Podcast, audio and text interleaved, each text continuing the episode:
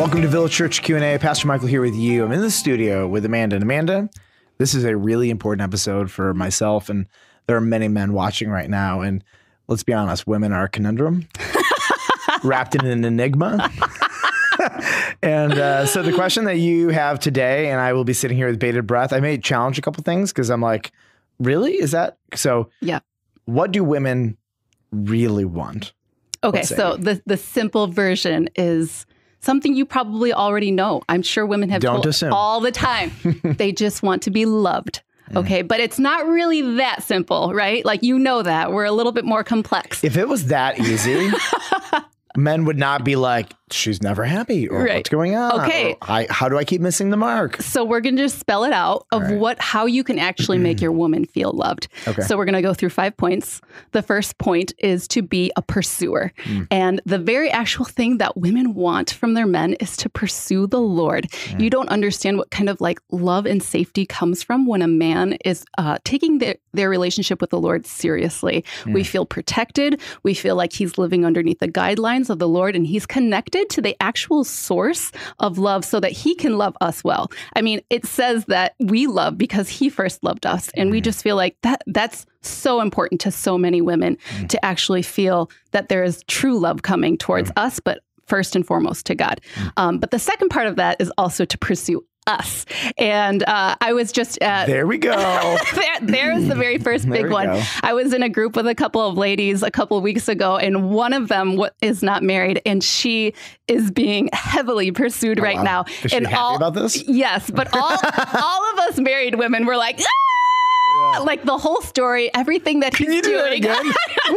Oh, it, it was to take in all like the environment, the whole room's aura was like, oh, we were all like, and what else? And what else? Wow. And so it, it just spoke to me like in this way of like Mm. God has created us to be pursued. You know, Jacob pursued Rachel in this like over the top, extravagant way. You know, he's working for her for years and years on end.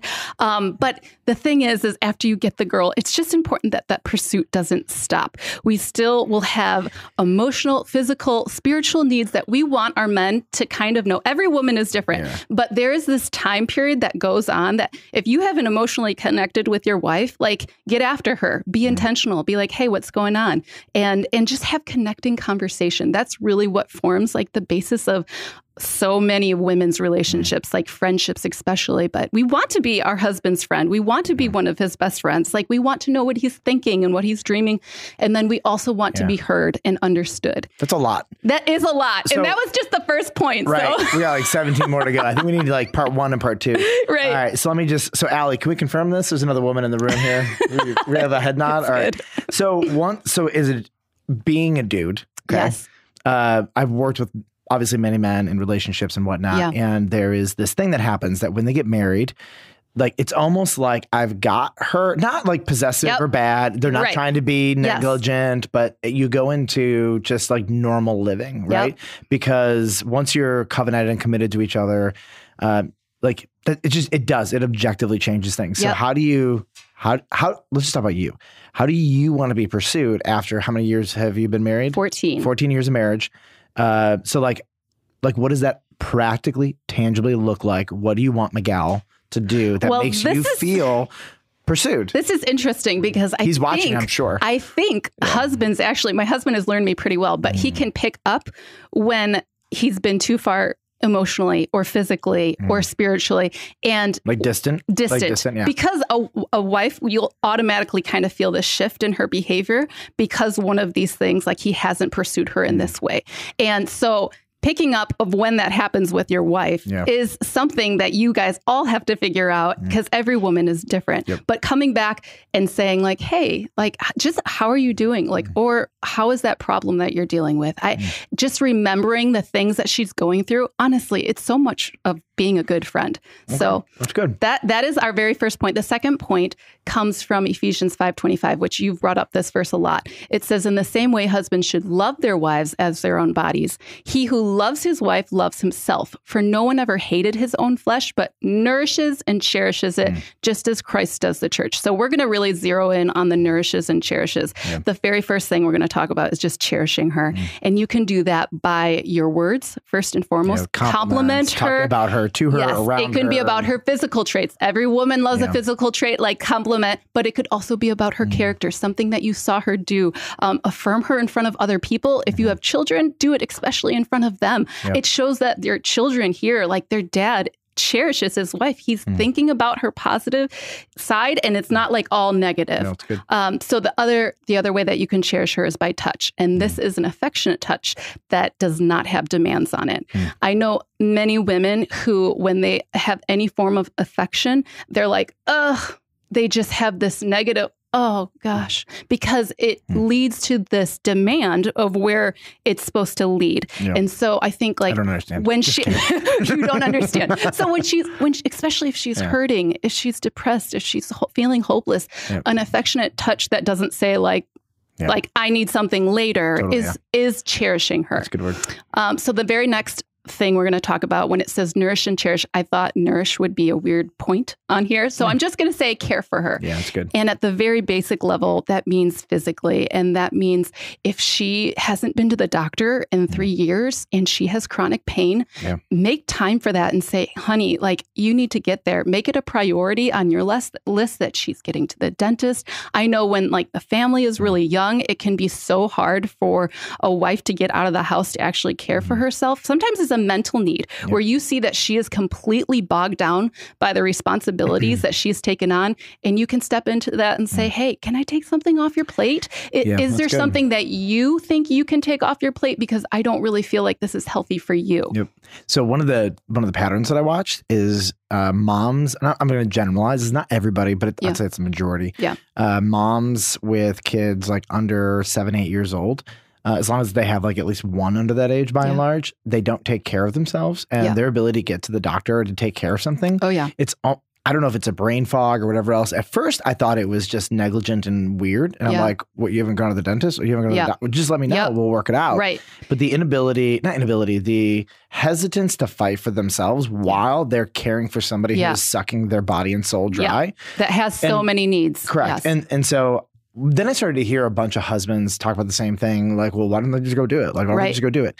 And I think over time, what I learned is there is something that happens psychologically when you are pouring everything out for the literally livelihood of another human, not the husband, but the child or Yep. children, yep that it depletes your ability to self care. Yeah. And um, I think that's that took me and I think most every other man I know a while to learn. Right. We have to be our wife's big, biggest physical ad- advocate yep um, because she's drained. Yep. You know? So, Yep, completely. So another just another way of caring for her would just be spiritually praying Mm. for her, praying for her, praying for her with her, without her.